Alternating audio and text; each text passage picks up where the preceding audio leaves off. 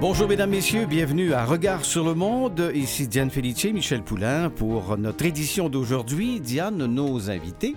Bonjour Michel. Bonjour. Alors, euh, nos invités d'aujourd'hui, nous avons nos chroniqueurs Anne Jarry et Christiane Campagna. Nous recevons également M. Louis Asselin, qui est réalisateur de la série Les Complices sur A M I-télé, et M.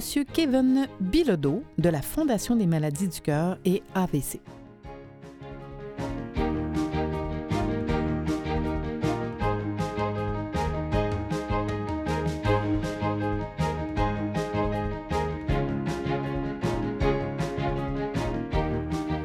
Madame Campagna, bonjour. Bonjour. Vous êtes, euh, vous avez mis vos, vos lunettes. Oui, pour... oui. Parce qu'elle a plusieurs les, choses les, à regarder. C'est ça. C'est ça. Les, c'est ça. Ce sont les lunettes qui trahissent mon âge. Ah, d'accord. Alors, quelles sont les nouvelles cette semaine? Eh bien, tout d'abord, à Washington, et je ne vous parlerai pas de politique, euh, c'est que les différents musées du Smithsonian euh, sont désormais plus accessibles grâce à la mise en place de nouvelles technologies pour les personnes malvoyantes. Les visiteurs aveugles ou malvoyants peuvent désormais accéder à une application qui utilise les caméras de leur téléphone ou de lunettes spéciales afin de leur fournir des informations qui servent soit à les orienter ou soit à décrire autant des objets précis que de raconter euh, un peu le, ce dont parlent les différentes expositions. Alors, c'est une compagnie qui s'appelle Aira, qui est basée en Californie, qui a développé l'application qui utilise l'intelligence artificielle pour aider les personnes vivant avec une perte de vision à vivre de manière plus autonome. Et pour ce projet, euh, Aira a travaillé avec Access Smithsonian, qui est le bureau chargé de voir à l'accessibilité des différents musées du complexe, euh, des différentes installations du, de ce grand complexe muséal là, qui est le Smithsonian à Washington. Il faut savoir qu'aux États-Unis, on a une loi cadre, hein, on a le... Euh, Americans with Disability Act, mm-hmm. qui régit ces choses-là, donc euh, qui amène peut-être parfois à aller un petit peu plus vite là, euh, en matière d'accessibilité, surtout pour une institution du fédéral comme ça. Euh, c'est le premier complexe muséal donc, à proposer cette application, mais l'application, elle, elle sert déjà en dehors du contexte musé- muséal à naviguer dans les rues des villes, en transport en commun, dans les, aé- dans les aéroports, les magasins, tout ça. Donc, il y a, ce que je comprends, c'est qu'au niveau des États-Unis, il y a une obligation De, de rendre, de oui, rendre oui, accessible. Oui, voilà. Oh, intéressant. Oui, euh, oui d- dernièrement, il y a des stations de métro qui ont été rénovées sans qu'on prenne la peine de mettre un ascenseur. Ça a été, bon, ça, là, c'est pas le handicap visuel, mais mm-hmm. euh, les, euh, les organismes de défense de droit ont fait une poursuite et le, l'organisme de transport de, la, de New York a perdu. En ah cours. Bon? Oui. Oh. Ça en pense des choses. Oui, bien, c'est montré que quand on a du coercitif, ça ouais. peut quand même, euh, c'est pas parfait, mais ça amène les choses à bouger un petit peu plus vite. Absolument. Parfois. Maintenant, je vais vous parler de télé, je vais vous parler de Netflix. Il y a une série très populaire qui s'appelle Sabrina, qui a déjà quelques saisons. Euh, c'est inspiré d'un personnage euh, qui vient des bandes dessinées Archie. Il y avait une jeune adolescente qui avait des pouvoirs spéciaux. Et il y a beaucoup d'œuvres qui sont inspirées de ça depuis. Et il y a un personnage dans cette série-là qui s'appelle Rose. Et elle, elle perd la vision comme toutes les femmes de sa famille. Ils ont un don et en échange, à cause de ça, ils perdent la vision. Et euh, l'auteur d'un texte publié sur le site tour point com euh, a des plaintes concernant la, la vision du handicap qu'on présente dans cette série-là. Euh, le, un certain défaitisme peut-être, et notamment euh, lorsque le personnage se rend compte qu'elle commence à devenir aveugle, et elle sait que ça va se produire puisque c'est arrivé à toutes les générations avant elle, elle pleure sur le fait qu'elle ne sera pas capable de lire tous les livres qu'elle aurait voulu lire. Ah Nous, bon? Ici, on sait qu'il n'y a pas de raison. Ben hein? Alors, le, l'auteur dit « Voulez-vous savoir combien de livres je lis dans une semaine? Combien d'histoires je dévore? Laissez-moi vous parler de certains de mes amis amateurs de livres notoires qui sont plus aveugles que moi. Certaines personnes aveugles apprennent à lire le braille, utilisent leurs doigts pour accéder aux histoires. D'autres deviennent des inconditionnels du livre audio. Je connais des gens qui utilisent le format Daisy, les livres en gros caractères. Bref, il n'y a aucune raison de se priver de ces histoires-là. Et encore plus, vu que dans la série, c'est héréditaire.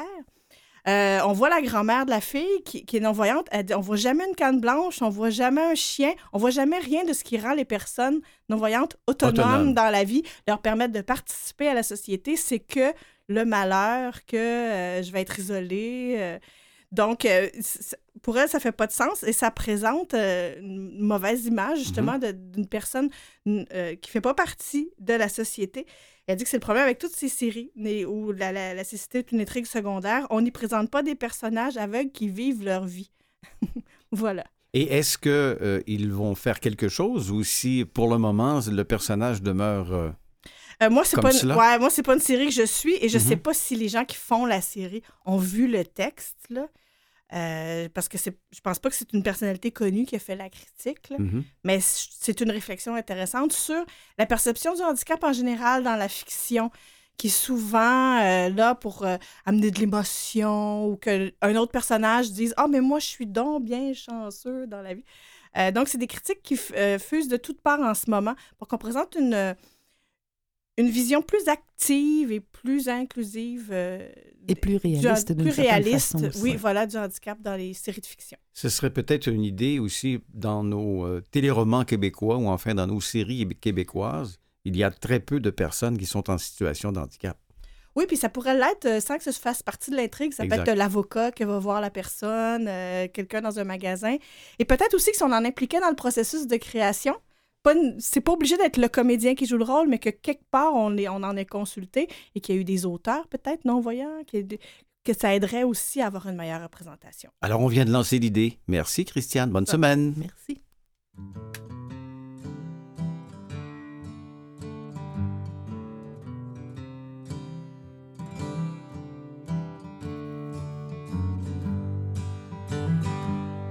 Dans le sud de la Louisiane, dans le bois d'Atacama, où la rivière joint la levée,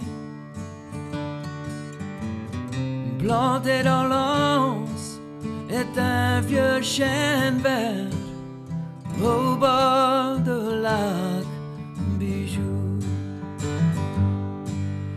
Dans son feuillage où les branches font leur crochet, les hirondelles reviennent chaque printemps, qui se réfugient dedans ce chêne vert au bord de lac Bijou. Tourne, tourne dans mes bras, tiens-moi serré encore. Reste avec moi, on bat le chêne vert au bord de la Bijou. C'était l'année de cinquante-sept, la première fois je les ai vus, les deux ensemble se bâtir un nid au bord de lac Bijou. J'y revenais quand l'hiver était fini, je les appelais Pierre et Marie. Un grand monsieur, noir comme la nuit, sa demoiselle avec lui. Tourne, tourne dans mes bras, je m'en serrai encore. Reste avec moi, on bat le chêne vert au bord de la...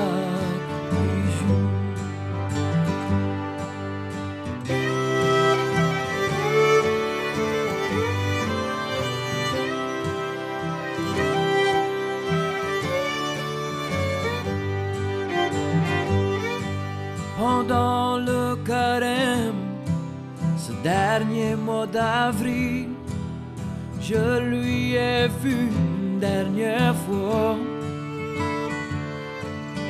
Un oiseau seul posé sur sa branche au bord de lac Bijou. restait tranquille, son cœur à presque cassé, guettant du matin au soir. Jusqu'au dimanche qu'il est parti aussi du bord de la bijou. Tombe, tombe dans mes bras, tiens mon serré encore, reste avec moi, on bat le champagne au bord de la bijou. Reste avec moi, on bat le chêne vert au bord de la bijou. Sur Canal M, c'est l'émission Regard sur le monde et nous avons avec nous euh, en ligne M. Kevin Bilodeau de la Fondation des maladies du cœur et A V C. Bonjour M. Bilodeau. Bonjour, comment allez-vous? Ça va très bien. Merci beaucoup d'avoir accepté notre invitation. La Fondation des maladies du cœur et maintenant de l'A V C, ça a été un changement important qui a été fait au cours des dernières années. Ça a été ajouté à la mission. Mais est-ce qu'on peut peut-être faire un résumé de la mission de la Fondation des maladies du cœur et de l'A V C?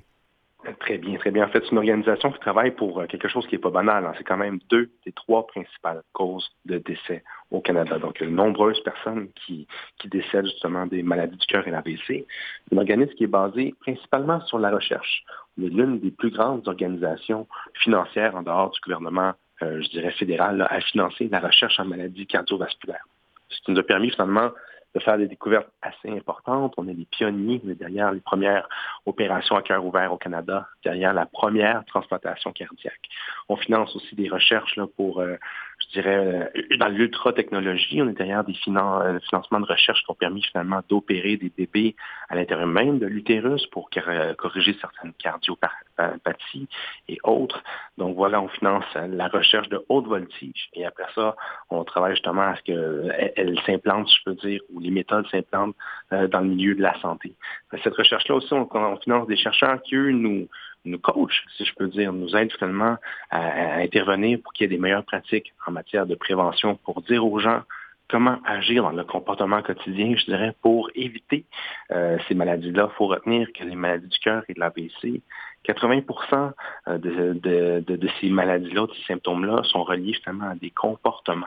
C'est donc dire que c'est possible d'échanger par des comportements sains, qui sont l'activité physique, l'alimentation, l'arrêt tabagique, et cetera. Euh, notre mission aussi nous amène à sauver des vies, donc, comme je disais, à mettre des meilleures pratiques à l'intérieur même du système de santé. On est bien réputé aussi pour euh, les fameux, fameuses manœuvres R C R. On est un leader en la matière. On forme nombreux instructeurs, mais aussi nombreux euh, membres de la population là, pour qu'ils puissent intervenir au cas où quelqu'un fasse un arrêt cardiaque, et cetera. On travaille aussi au rétablissement de notre clientèle.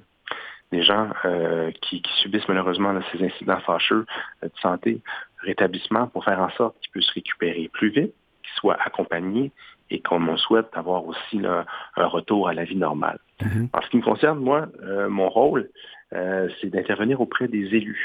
Donc, euh, je suis euh, une sorte de conseiller politique. Euh, je suis directeur des relations gouvernementales. Ça m'amène à rencontrer les élus du milieu municipal, provincial, fédéral, pour leur demander justement des modifications sur le plan législatif. On travaille beaucoup à éduquer la population, à faire des changements, mais des fois, ce qui serait mieux, c'est qu'à la base, là, même à l'entrée, si je peux dire, euh, de la nourriture ou quoi que ce soit, que les législations soient appliquées pour qu'il y ait peut-être moins de gras, moins de sucre, moins de sel, pour qu'il y ait du financement aussi dans des campagnes de financement de, de plus grande ampleur. Donc, je vous dirais, grosso modo, là, notre mission est sur plusieurs axes d'intervention avant, pendant et après, et on travaille à faire le changement, finalement, en matière de santé publique. C'est, c'est très complet, euh, M. Bilodeau. Diane? Oui. Qu'est-ce que vous remarquez au fil du temps, au niveau des priorités? Est-ce que vous avez plus d'écoute? Est-ce que vous avez euh, un impact, euh, une oreille plus attentive? Bien, euh, considérant euh, l'importance de la problématique, la maladie du cœur et l'A V C, c'est vingt et un milliards en coût de soins de santé par année. Donc, on va voir les élus. On leur dit, exemple, au Québec, qu'on présente sept cent trente-sept, euh, sept cent trente mille euh, canadiens, c'est pratiquement douze pour cent de la population qui ont vécu des maladies du cœur ou des A V C. Alors, on souhaite avoir une certaine résonance. C'est mon rôle, justement, c'est un rôle d'ambassadeur pour, pour souhaiter l'écoute, euh, pour, pour avoir l'écoute de ces gens-là, mais ça m'amène aussi à travailler sur des maladies liées au régime alimentaire. Donc, on travaille beaucoup sur l'alimentation. Quand on parle d'alimentation, on parle de restauration, mais on parle aussi du ministère de l'Agriculture. On parle aussi, exemple, du ministère des Finances, en ce qui concerne, supposons, une taxe sur les boissons sucrées. Les gens ne le savent pas aussi, mais les boissons sucrées, c'est la principale source d'intrants de sucre dans notre alimentation. Si on fait du diabète, à cause qu'on prend, on prend trop de sucre, on augmente nos facteurs de risque liés aux maladies cardiaques. Donc, j'imagine, que, vraiment... j'imagine que toute la question des boissons énergisantes, vous êtes, euh, en tout cas, vous intervenez, vous êtes préoccupé par ça. Tout à fait. Euh, souvent, on parle à nos enfants et on leur dit non, on ne mange pas trop de bonbons, c'est pas bon pour la santé. Mais on leur donne un verre de jus, un verre de coke en à côté. Puis quand on regarde les statistiques de consommation de sucre annuelle, euh, la population canadienne s'alimente euh, beaucoup plus en boissons sucrées. Puis il y a de quoi se méfier autant, sinon plus, des boissons sucrées qu'on consomme que des bonbons qu'on mange. Euh, c'est du sucre, c'est, c'est des bonbons liquides, là, ces boissons. c'est, c'est je, je veux revenir, parce que Diane a une question concernant la, la, les maladies euh, chez la femme, les maladies cardiaques, mais avant, je veux revenir sur quelque chose que vous avez dit, c'est presque de la science-fiction. Vous avez parlé d'une opération euh, sur le fœtus, une opération euh, au niveau du cœur, d- sur le fœtus? Effectivement. Euh, avant même, souvent, là, les, les, les fœtus ont une capacité de récupération beaucoup plus rapide dans le ventre de la mère qu'en dehors même du ventre de la mère. Donc, euh, c'est, c'est effectivement c'est de la science-fiction. On a financé des, des recherches et des interventions, finalement, qui ont fait en sorte qu'on répare à l'intérieur même du ventre de la mère le cœur d'un enfant. Donc, la cardiopathie est corrigée. Et quand il vient au monde, justement, euh, ce jeune bébé-là, ben, a déjà quelques pas de fait ou quelques avancées en matière de santé. Euh, vous savez, vivre avec le cœur, c'est, c'est le moteur de notre, de notre organisation, mais le moteur aussi de, de, de, notre, de, de notre santé humaine, hein, de, de, de notre incroyable machine qui, qui, qui est l'être humain. Et si déjà les premiers battements de cœur sont, sont déficients, ben, ça, ça, ça entraîne des séquelles tout au long de leur vie. Exact. Euh, c'est quand même... Des gens, mmh. Non, je m'excuse. C'est quand même assez incroyable, euh, toutes les recherches que vous faites. Mais justement, parlons du, de la santé du cœur des femmes. Est-ce que vous avez des, des, des nouvelles découvertes à cet égard-là? En fait, on fait en matière de lobby, parce qu'en grosso modo, c'est ce que je fais. Je fais du lobby auprès, auprès des élus. On, les recherches qu'on a faites, on a remarqué que la maladie du cœur a souvent été associée à une maladie chez les hommes. Donc, ce qui a fait en sorte que les cohortes de recherche, les médicaments, les, les gens sur qui on testait ces médicaments-là, c'était principalement des hommes. Donc, on a beaucoup intervenu auprès de cette clientèle-là, mais ce qu'on remarque maintenant, c'est que les femmes ont été mises de côté. Les femmes ont un cœur immense, je dois dire, mais le cœur, en matière, en matière physique, euh, il est beaucoup plus petit que le cœur de l'homme, ce qui veut dire aussi que les vaisseaux sanguins sont beaucoup plus petits. On sait, les femmes, les mères sont toujours dévouées à l'ensemble de la famille. Puis, euh, finalement, c'est, c'est, c'est, ils prennent soin d'elles en dernier, malheureusement, alors qu'ils devraient peut-être prendre soin d'elles euh, a priori. Et, et en fait, donc, même quand ils vont voir des médecins, des médecins bien, souvent, les médecins ils disent bah, c'est une maladie d'homme, les maladies du cœur. Et, et là, vous avez mal à la poitrine, ok, vous êtes levé avec un point dans le ventre, ok, ben euh, c'est peut-être juste de l'anxiété. Reposez-vous un peu, prenez tel et tel médicament. Les femmes retournent chez elles et en bout de ligne, malheureusement, ce qu'on apprend quelques jours plus tard, c'est qu'elles font une crise cardiaque. Et il y avait des symptômes qui sont différents chez l'homme et chez la femme, euh, des symptômes qu'elle avait, qui auraient pu être pris en cours. Donc, on travaille même à sensibiliser les professionnels du milieu de la santé pour leur dire, pour leur donner des indices, pour reconnaître finalement ce qui peut être une crise cardiaque chez la femme, qui est un peu différente de chez l'homme, compte tenu de sa physionomie. C'est tout le temps que nous avons, M. Bilodeau. C'est fort intéressant. On va vous réinviter. Mais euh, si les gens veulent vous contacter, avoir de l'information, j'imagine qu'il y a un site Internet et tout ça. Est-ce que vous pouvez donner ces informations à nos auditeurs? Bien oui, n'hésitez pas à rechercher via Cœur et A V C. Euh, on a de la documentation justement pour, pour les patients, pour les gens qui s'intéressent justement à nos actions. Euh, dans, dans, les, dans, dans, dans vos régions, n'hésitez pas aussi, on a des activités de levée de fonds. Vous pouvez aussi donner en ligne euh, pour, pour financer justement nos activités et compter sur nous. On prend soin de, de ces dons-là. C'est pas, c'est pas mêlant. Le ministre de la Santé me dit qu'on, qu'on est une taxe volontaire, dans le sens qu'on prend l'argent finalement que les gens nous donnent puis on l'investit au bénéfice de la santé de la population, comme le gouvernement fait. Et on se travaille spécifiquement justement pour le cœur et le cerveau euh, de, de nos concitoyens, là, pour les garder en santé actifs, euh, le plus longtemps possible pour qu'ils puissent vivre une vie heureuse pour eux et leurs proches. Kevin Bilodeau de la Fondation des maladies du cœur et de l'A V C, merci beaucoup. Merci. Bonne chance. Merci. Au revoir. Au revoir.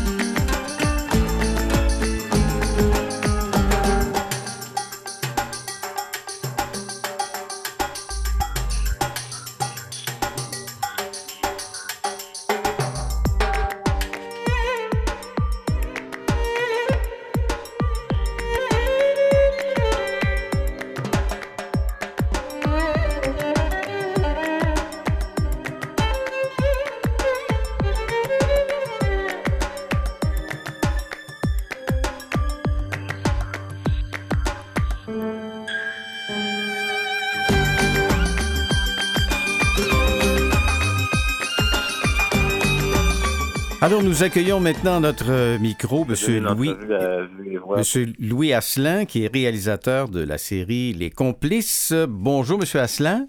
Bonjour, ça va bien? Ça va très bien. Merci beaucoup de prendre quelques minutes avec nous. On va faire cet entretien en, en deux temps, mais dans, dans une première, dans les premières minutes, qu'est-ce que c'est que la série Les Complices?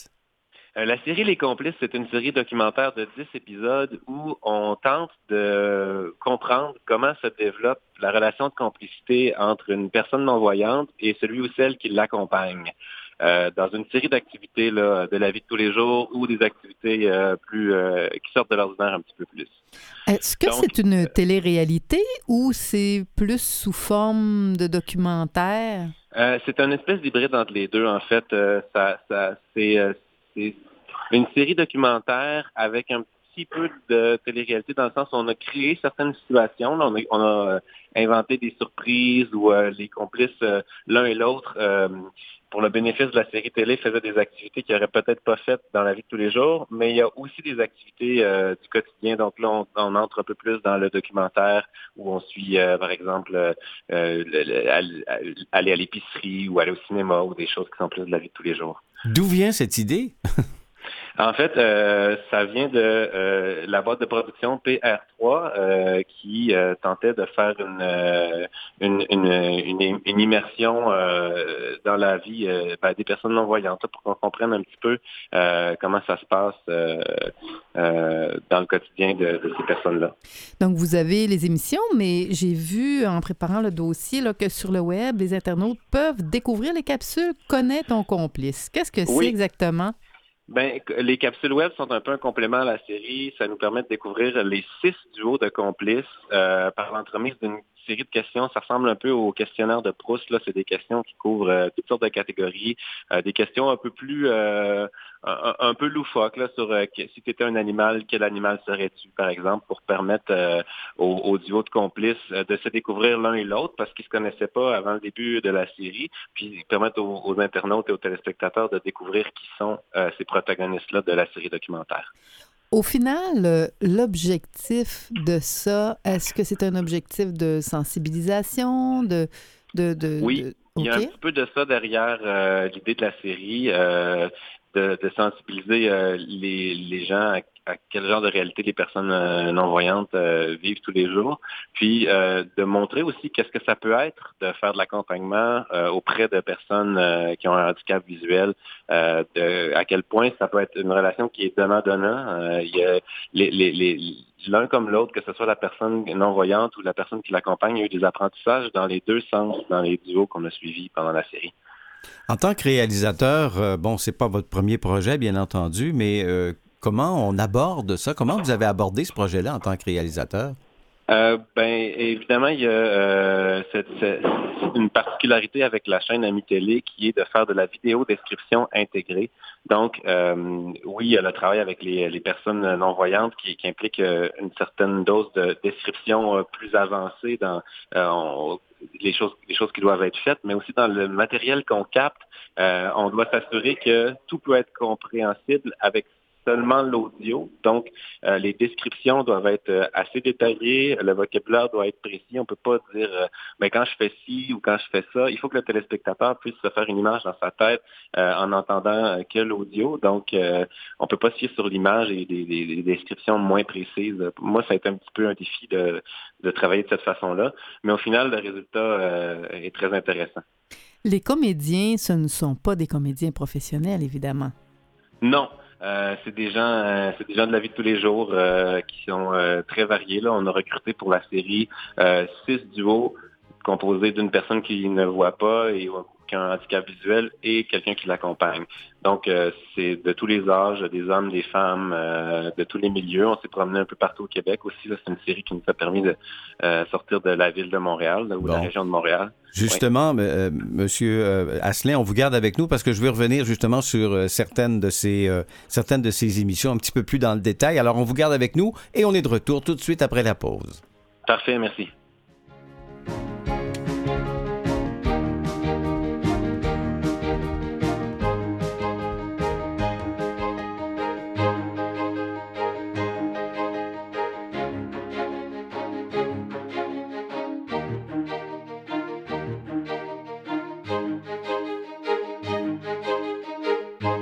Vous écoutez Regard sur le monde. Nous sommes toujours en compagnie de monsieur Louis Asselin, qui est réalisateur de la série Les Complices. Monsieur Asselin, est-ce que c'est la, votre premier contact avec les gens qui ont une déficience visuelle? Euh, non, c'était le deuxième projet euh, que je réalisais pour la chaîne A M I-télé, là, dont euh, le mandat est de rejoindre euh, les personnes, euh, entre autres, ayant un handicap visuel, mais c'est une chaîne qui vise euh, la plus grande inclusion possible. Donc, euh, c'est une programmation qui s'intéresse aussi à, euh, aux gens qui vivent toutes sortes de situations de handicap. Puis, euh, j'avais euh, réalisé, donc, avant Les Complices, un projet qui s'appelait euh, Sport sans limites sur les ondes de cette même chaîne-là. Donc, l'animateur Luc Fortin est, est, est une personne non-voyante. Et vous, comme réalisateur voyant, au fond, est-ce que de faire ces capsules-là, ça vous a ouvert sur certaines choses?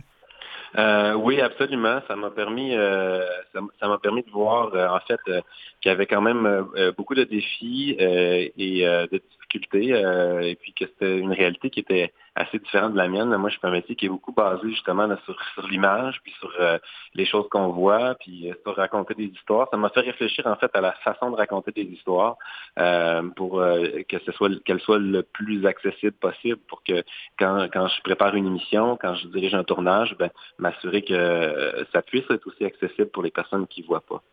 Dans les différents épisodes, euh, ça m'a fait sourire parce que les, les titres sont, sont évocateurs dans le sens que, par exemple, golf intérieur et cinéma, conduite automobile et magasinage. Avez-vous vécu des expériences particulières durant les tournages? Euh, ben moi, un des tournages qui m'a le plus impressionné, en fait, c'est quand on a suivi un des duos euh, composé euh, de Cynthia, qui, qui, qui voit, et puis de Kim, euh, qui est non-voyant. Euh, ces deux complices qu'on a jumelés ensemble pour la série.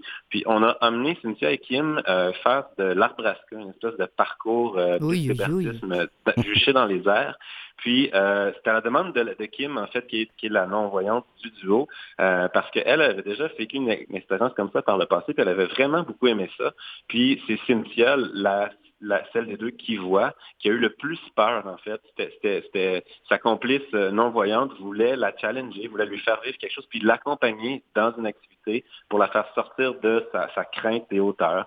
Donc, euh, ça, j'ai trouvé ça euh, vraiment intéressant, puis... Euh, Euh, c'était, c'était, c'était rigolo de voir les deux filles s'amuser euh, dans ce parcours d'arbrasca. Et dans, dans celui de l'épisode de conduite automobile, euh, oui. Carl a préparé une surprise pour sa première activité avec Tommy. Tommy Théberge, que nous avons d'ailleurs reçu ici à l'émission, qui est conseiller oui. municipal de la ville de, de Longueuil. Il l'initie oui. à la conduite automobile sur circuit fermé. Oui. Ben, en fait, euh, c'est que Karl euh, est un, euh, dans la vie chroniqueur automobile. Euh, il a collaboré avec différents médias. Puis il avait le goût aussi, lui, de voir qu'est-ce que c'était euh, l'accompagnement d'une personne euh, non-voyante. Et Karl a déjà, dans le cadre d'une activité organisée par euh, la Fondation Mira, là, où il y a une espèce de rallye automobile où des personnalités connues sont jumelées à des personnes qui ont un handicap visuel, conduisent une voiture dans un circuit fermé. C'est un peu cette activité-là qu'on a reproduite sur le circuit de Saner, euh, avec une seule voiture, là, ce, ce véhicule qui a été conduit par Tommy, qui n'avait jamais de sa vie, lui, conduit, parce que bon, euh, son, son handicap visuel s'est développé assez jeune. Il n'a jamais eu de permis de conduire, mais euh, il, il, il, il agit comme un petit gamin au volant de, de la voiture. Là. Il a vraiment fait bien ça. Ça a été impressionnant de le voir euh, apprendre à conduire. Donc, ce que je comprends, c'est que les gens ne se connaissent pas. On assiste à la création de cette complicité-là, de ces amitiés-là.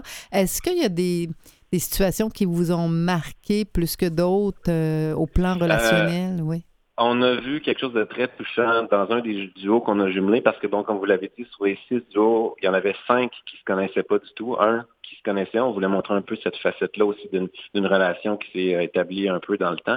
Mais sur un de nos nouveaux duos, on avait Eric et Carl, pas, pas le même Carl de Tommy Théberge, mais un autre Carl.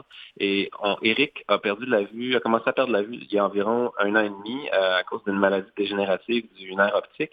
Puis, il en était à apprivoiser Euh, sa nouvelle situation. Donc, ça venait avec beaucoup d'émotions, avec un petit peu d'incompréhension, avec parfois de la colère, puis au contact de son complice Carl, et aussi le fait de faire partie d'un projet d'émission de télévision, ça lui a donné une espèce de motivation à se dépasser, à essayer de nouvelles, de nouvelles choses. Je pense qu'il était d'une certaine façon rendu là dans son cheminement, mais le fait de devoir euh, se pousser dans des activités auxquelles il n'aurait pas nécessairement pensé euh, s'il n'avait pas participé à la série, euh, ça, ça a créé des moments extrêmement touchants où euh, ben, il s'est ouvert à nous, puis il a parlé un peu de son parcours, puis de, de, de, de ses difficultés, mais aussi du, du, du, du bien que ça lui faisait de, de sortir un peu de sa coquille là, avec cette, cette série-là. Ça, ça a été très touchant.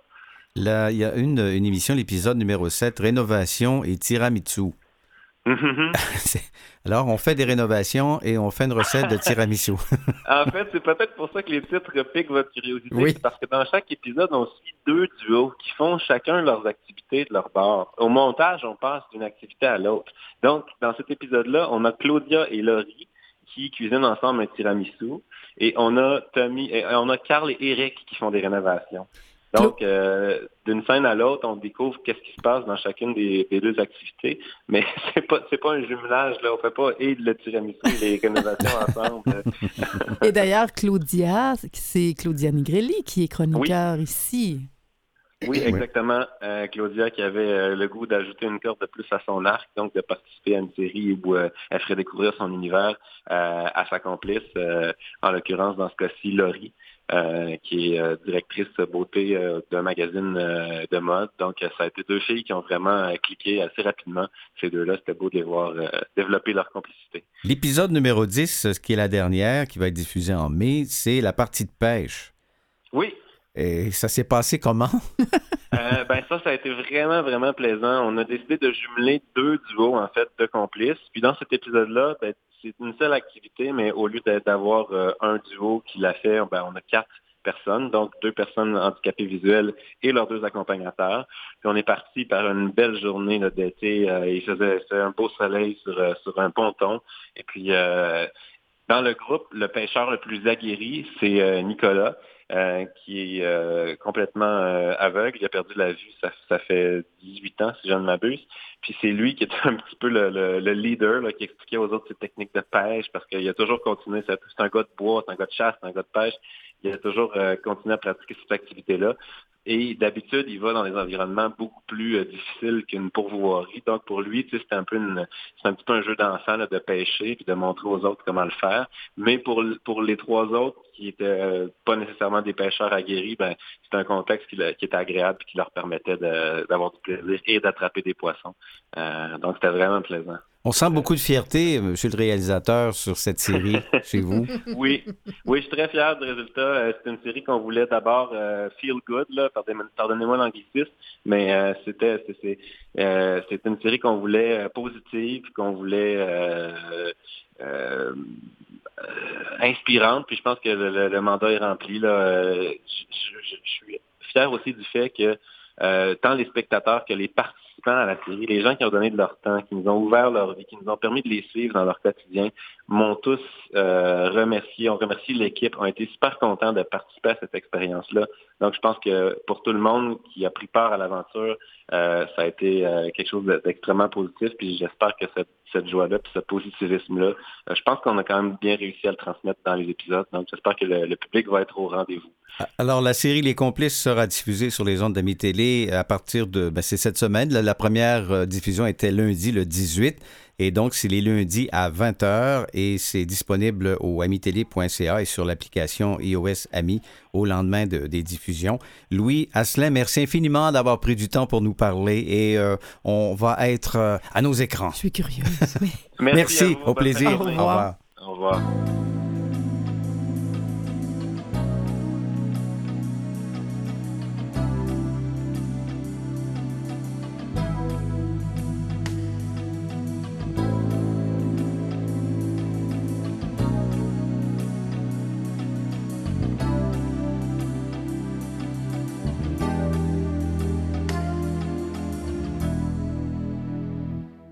T'es belle, en femme ou en enfant, les cheveux longs ou courts, t'es belle pour longtemps, t'es belle pour toujours.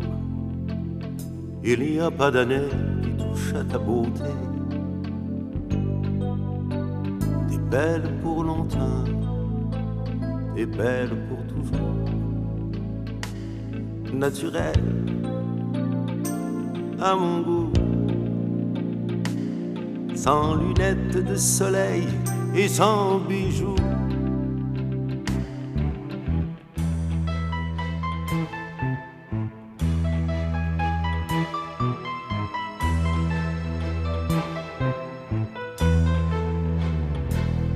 T'es belle. Quand je sors avec toi, je lave mon auto, je me rase deux fois. Tes beaux yeux m'amadou, il neige sur tes dents. Quarante ans mon amour, je t'aime en ce moment, je t'adore en plein jour. Naturel, décoiffé, sans fourrure, sans Chanel et pas bronzé. Mon beau trésor, mes amis t'aiment et moi je t'adore. Les années filent, c'est l'an deux mille, je t'aime aussi fort. T'es belle,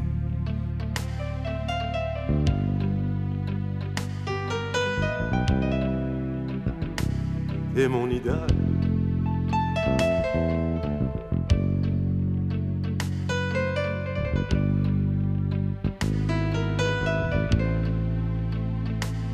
Depuis l'école, t'es la femme dont j'ai rêvé, flamboyante, renfermé. Ultra chatonne, super sexy.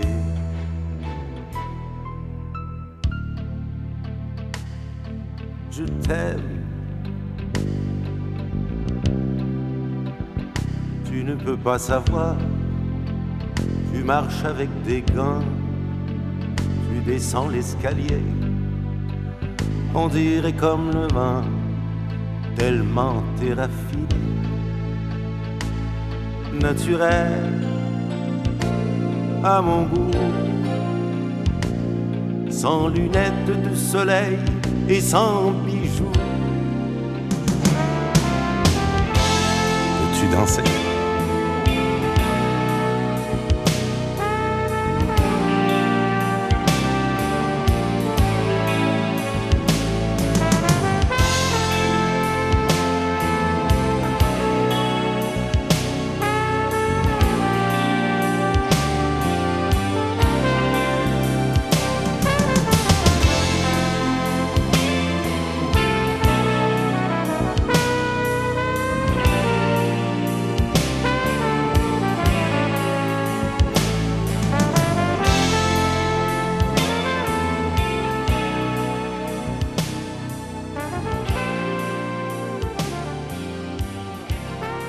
C'est votre émission Regard sur le monde à Canal M et nous allons rejoindre notre chroniqueur, Mme Anne Jarry, professeure agrégée à l'École d'optométrie de l'Université de Montréal. Bonjour, Mme Jarry. Bonjour, bonjour, Michel. Bonjour. On... Bonjour, bonjour. On parle toujours de, de recherche, bien sûr, et, et la semaine dernière, on a débuté notre entretien concernant l'intelligence artificielle. Là, oui. il, y a, il y a, avec euh, le département de réadaptation à déficience visuelle de l'École d'optométrie de Montréal, vous faites un projet en collaboration avec le RAM. Exactement. En fait, c'est que le, le projet, c'est de, de vérifier si euh, des, des, des assistants intelligents, comme les Google Speakers dans le cas de cette recherche, peuvent faciliter le quotidien des personnes vivant avec une déficience visuelle. Mais le quotidien, on parle vraiment d'un milieu qui est résidentiel. Donc, les équipements informatiques sont faits pour être utilisés dans des endroits qui ne sont pas des entreprises ou des universités. On n'a pas pu monter le laboratoire dans mon propre laboratoire à l'université. Et on s'est dit, on va faire une pierre deux coups. On va essayer avec le RAM, le regroupement des aveugles et amblyopes du Montréal métropolitain, de voir si on ne pourrait pas avoir d'une part un bassin d'utilisateurs qui sont membres du RAM, pour participer à ce projet de recherche, mais également à de futurs projets de recherche, parce que, bien sûr, c'est le début de ces petits robots intelligents qui ne sont pas encore des robots parce qu'ils sont placés sur la table comme des petits haut-parleurs, mais un jour, on, on parlera aussi d'intelligence artificielle qui bouge. Et donc, on s'est dit peut-être qu'avec le RAM, on pourrait avoir un accès réseau plus facile que, qu'à, qu'à l'université, ce qui a été le cas. Donc, ils ont une connexion réseau qui, qui est plus comme un domicile. Et on a eu plus facilement accès à un, un groupe de participants. On a ramassé euh, nos trente participants comme on le voulait, beaucoup plus facilement et rapidement. Et pour les gens qui vivent avec une euh, cécité, qui dans, dans, dans le cas de ce projet, on visait des gens qui n'avaient pas de vision fonctionnelle, donc en cécité, c'était beaucoup plus facile pour eux de venir au RAM, un endroit connu, plus facile pour toutes sortes de bonnes raisons. Et ça a été une très belle collaboration qui, qui débute et qui devrait se poursuivre. Alors, c'est, c'est très chouette. Vous êtes au, euh, au, au balbutiement, mais quand, quand vous, vous nous dites que le, des robots qui bougent, vous pensez qu'on va avoir des robots qui bougent? Écoutez, nous, nous les, les, les professeurs, on est appelés à aller souvent à des conférences un peu partout, en Europe, aux États-Unis. On les voit arriver sur scène lorsque c'est Microsoft qui présente ou lorsque c'est Apple. Et puis, ils arrivent, puis bibi, bibi, bibi, puis ils se promènent, puis ils nous parlent, et puis... Alors, au lieu, au lieu de les laisser placer sur une table, comme c'est plus discret chez nous d'avoir une petite, euh, une petite boule sur la table, eh bien, on, on les voit arriver en roulant. Et puis, on parle d'avoir des chiens, guides, robots. Écoutez, ce que ça permet d'imaginer, c'est, c'est sans fin. Les, les, les façons de vérifier si oui ou non ça va être aidant pour les personnes qui ont une déficience visuelle, ben, ça, ça reste à voir. Il y a, il y a un commentaire dans, dans, dans les, les documents que vous nous avez transmis qui, euh, et oui. Je vais le lire parce que c'est extrêmement intéressant. Grâce à la mini- miniaturisation des puces informatiques et de leur faible consommation d'énergie, les chercheurs du Massachusetts Institute of Technology stipulent que la reconnaissance vocale deviendra l'interface qui s'imposera pour interagir avec les terminaux mobiles, les systèmes domotiques et les nombreux objets connectés à notre environnement. C'est hallucinant. On est en, on est, on est chez les Jefferson, presque. Absolument. La domotique, c'est vraiment domo pour domestique et informatique pour domotique. Donc, c'est, c'est de combiner tout ce qui est activité domestique avec l'informatique. On s'en va vers ça. Il y a eu une époque qu'on ne connaît pas, euh, où il n'y avait pas d'électricité dans nos maisons. Maintenant, c'est, c'est, c'est, on ne peut pas penser ne pas en avoir. Ce, ce sera la même chose. Et, et bien sûr, plus on est sur nos téléphones et nos ordinateurs, plus on nourrit ces données logarithmiques qui nous permettent d'avoir de plus en plus d'informations utiles à ces grandes compagnies pour créer ces robots et ces, ces, ces, ces appareils intelligents. Et le fait Alors, d'être c'est... impliqué au début de toutes ces choses-là, vous allez certainement avoir un rôle d'influence dans le développement de ces outils. Bien, on, on fait partie de cette, cette, ce groupe qui pense que ça peut aider les gens qui sont euh, vieillissantes, en situation de handicap, euh, de différentes formes.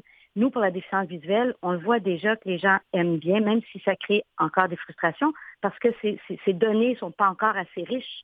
Mais plus on les nourrit, même si au niveau, bon, toute, toute, toute la question de confidentialité, ça, ça nous, excusez l'expression, mais ça nous emmerde un peu, parce qu'on nourrit ces, ces géants de, de l'informatique.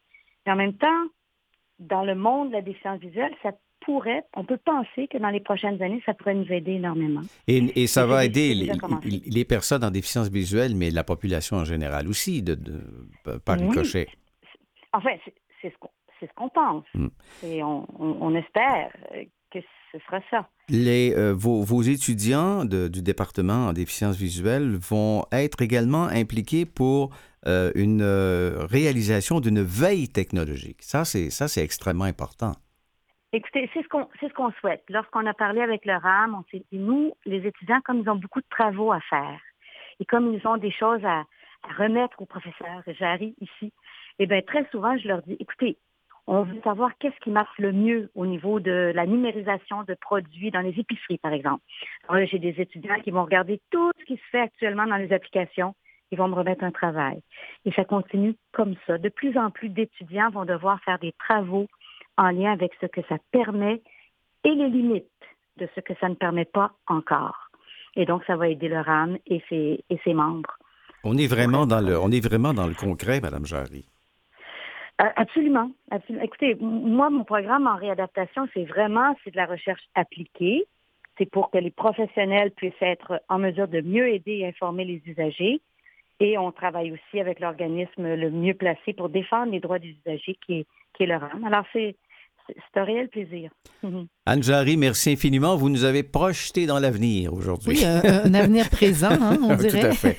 Merci infiniment. Bien, ben, Bonne je, semaine. Je vous retrouve bientôt. Merci. Au revoir. Au revoir. Au revoir.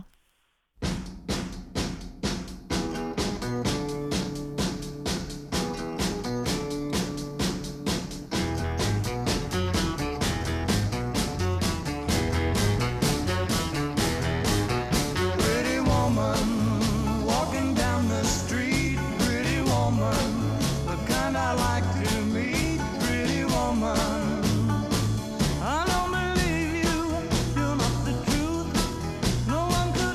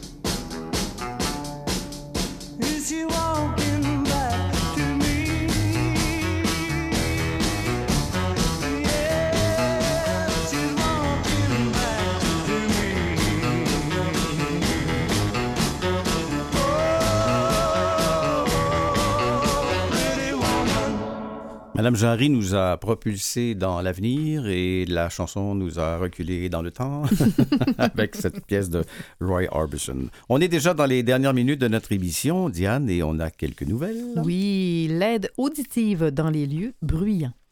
On parlait de, d'intelligence artificielle avec Madame Jarry. Eh bien, c'est très large. La principale difficulté pour les personnes malentendantes est de suivre une conversation dans les lieux bruyants, comme une salle de restaurant ou tout simplement une réunion de travail. Les aides auditives habituellement utilisées sont loin d'être idéales. Il y a une société qui s'appelle Oticon qui a développé des solutions auditives qui utilisent l'intelligence artificielle. Alors, cette société est pionnière dans l'utilisation de l'intelligence artificielle dans le secteur de l'audiologie. Oticon s'engage depuis de longues années dans l'innovation et l'excellence technologique qui améliorent l'audition et la qualité globale de vie des personnes malentendantes. L'application Kaizen s'adapte aux habitudes et à l'environnement de la personne afin de connaître ses préférences selon un contexte sonore particulier et règle automatiquement les appareils auditifs pour une expérience sonore optimale. Par exemple, l'application Kaizen est en mesure de reconnaître dès que l'usager entre dans un environnement bruyant et demande à l'utilisateur via une notification s'il a besoin de concentration ou de confort dans ce milieu. Par la suite, Kaizen va ajuster les paramètres de l'appareil auditif selon cette préférence. Alors, vous savez, les grands restaurants comme Cage au Sport, ces grands endroits où c'est très bruyant, eh bien, les gens peuvent maintenant, avec une technologie, euh, pouvoir entretenir une conversation sans trop de difficultés. Les enfants, la nature et la santé mentale. Ça, c'est quelque chose qu'on sait tous, mais il y a quelqu'un finalement qui a écrit là-dessus, c'est que les enfants qui grandissent en, qui grandissent en contact étroit avec la nature pourraient réduire de cinquante-cinq pour cent le risque de maladie mentale à l'âge adulte. Alors ça, c'est une recherche danoise. Une portion sans cesse croissante de la population mondiale habite en milieu urbain, et l'Organisation mondiale de la santé calcule que plus de quatre cent cinquante millions de personnes éprouvent des problèmes de santé mentale à travers le monde. Les chercheurs de l'université euh, d'Aarhus ont utilisé des images satellites prises entre dix-neuf cent quatre-vingt-un et deux mille treize pour étudier l'ampleur des espaces verts autour du domicile d'environ un million de Danois. Ils ont ensuite comparé ces données au risque de diagnostic de seize maladies mentales plus tard pendant la vie. Ils écrivent dans une édition récente du journal médical P N A S que les enfants qui ont grandi entourés par le plus d'espaces verts réduisaient jusqu'à cinquante-cinq pour cent de leur risque d'un problème mental comparativement aux enfants qui étaient les moins entourés de verts, et ce, même en tenant compte des facteurs de risque connus comme le statut socio-économique, l'urbanisation ou une histoire familiale de problèmes mentaux. De plus, quelques études très spécifiques ont été faites sur la diminution de la médication pour les enfants atteints de T D A H qui seraient de plus en plus exposés à la nature. Et il y a un médecin québécois, le docteur Chiquan, qui est bien connu, qui est au C H U Sainte-Justine, qui, dé- qui déclare « Plus un enfant bouge, plus il se défonce, plus ses petits symptômes d'inhibition ou d'impulsivité seront contrôlés. » Du côté des enfants plus intériorisés, plus tristes ou plus stressés intérieurement, et qui ne le montrent pas nécessairement, on sait qu'il y a des pouvoirs calmants à ce qu'on voit et ce qu'on sent et qui nous animent à travers la nature et l'exploration. Le fait de bouger et d'aller dans la nature développera des hormones du plaisir, la dopamine et les endorphines naturelles, ce qui aura pour effet de calmer et d'apaiser le corps. C'est cette même dopamine qui rend les jeux vidéo si attrayants, non seulement pour les enfants, mais aussi pour les adultes. Malheureusement, les enfants utilisent de moins en moins leur endorphine naturelle parce qu'ils bougent moins. On calcule qu'au moins la moitié des jeunes bougent insuffisamment dans une journée, alors que le simple fait de bouger viendra activer leur endorphine naturelle.